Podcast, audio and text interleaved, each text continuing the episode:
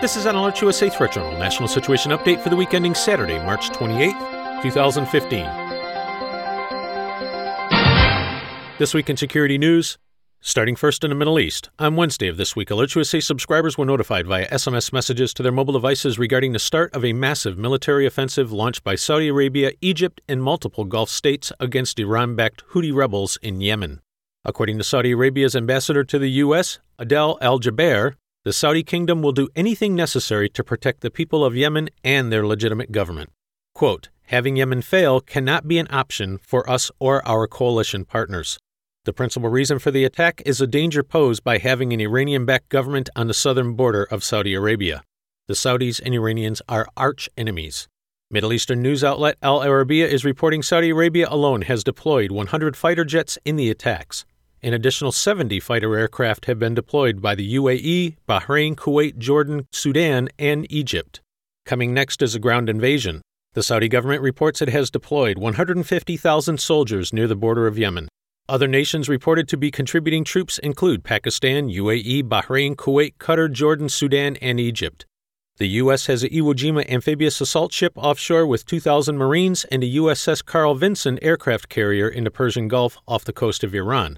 At the time of this report's preparation on Friday, the ground invasion had yet to be launched, though multiple media outlets are reporting the action is imminent. Late Friday, the White House reported President Obama had authorized logistics and intelligence support for the Saudi campaign.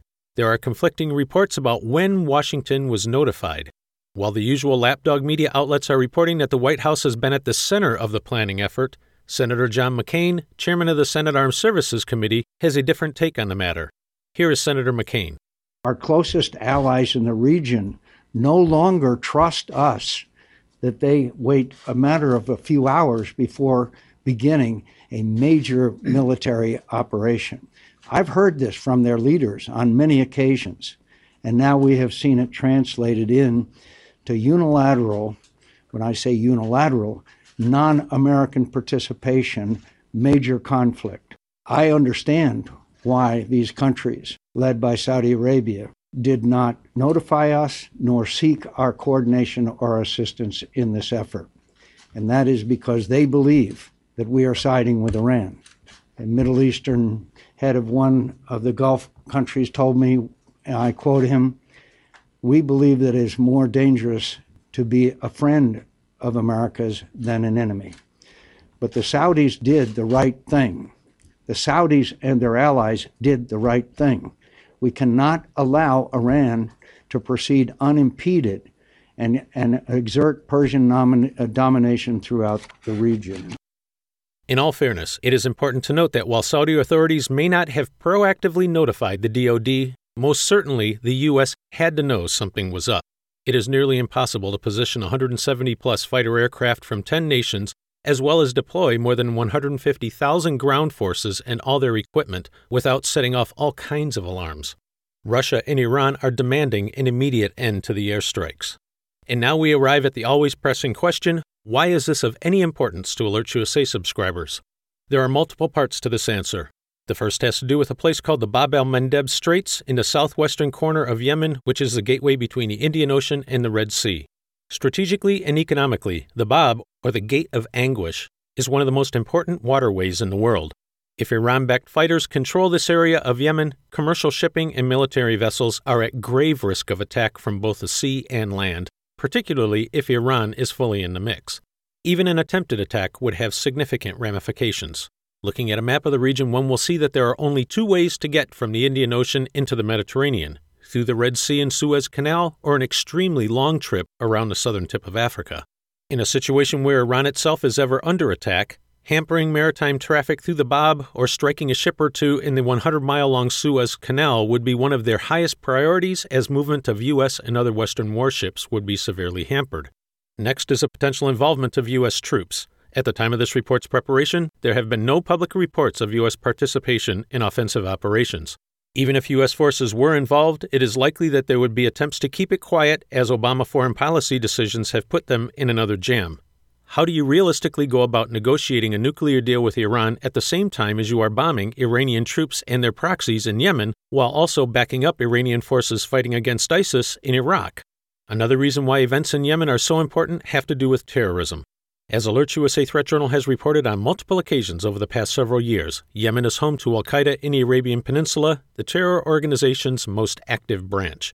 The group has amongst their ranks the master bomb maker Ibrahim al Asiri, who is believed responsible for multiple previous attempted attacks on commercial aircraft, including the failed Christmas 2009 attempt to bring down an airliner near Detroit and the October 2010 plot to bring down cargo aircraft using bombs built into printer toner cartridges. According to Matt Olsen, the former director of the National Counterterrorism Center, quote, this group, AQAP, is absolutely determined to try and carry out an attack on a U.S. bound airplane. The prospect of AQAP trying to get a bomb on an airplane has been, for the past several years, at the top of the list for concerns of the U.S. counterterrorism community. Most recently, AQAP also claimed responsibility for the January terror attacks in Paris, which killed 12 people, and intelligence services report an increasing operational collaboration between AQAP and the Islamic State in Iraq and Syria.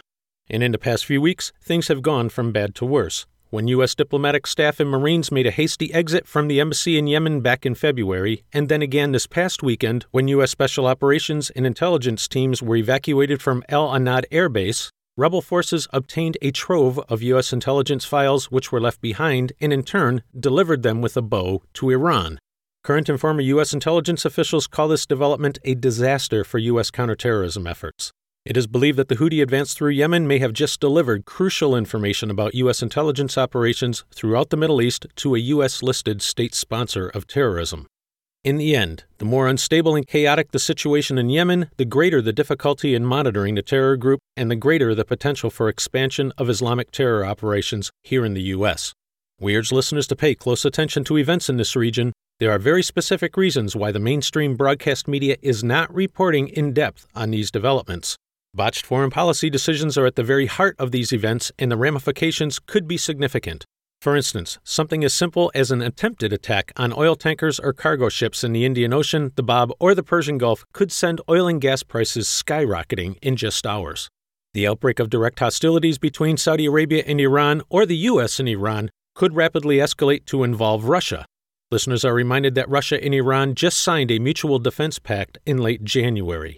You can find much more on this and other stories in this week's issue of the Threat Journal newsletter. If you are not already a subscriber, visit threatjournal.com and sign up today. It's completely free.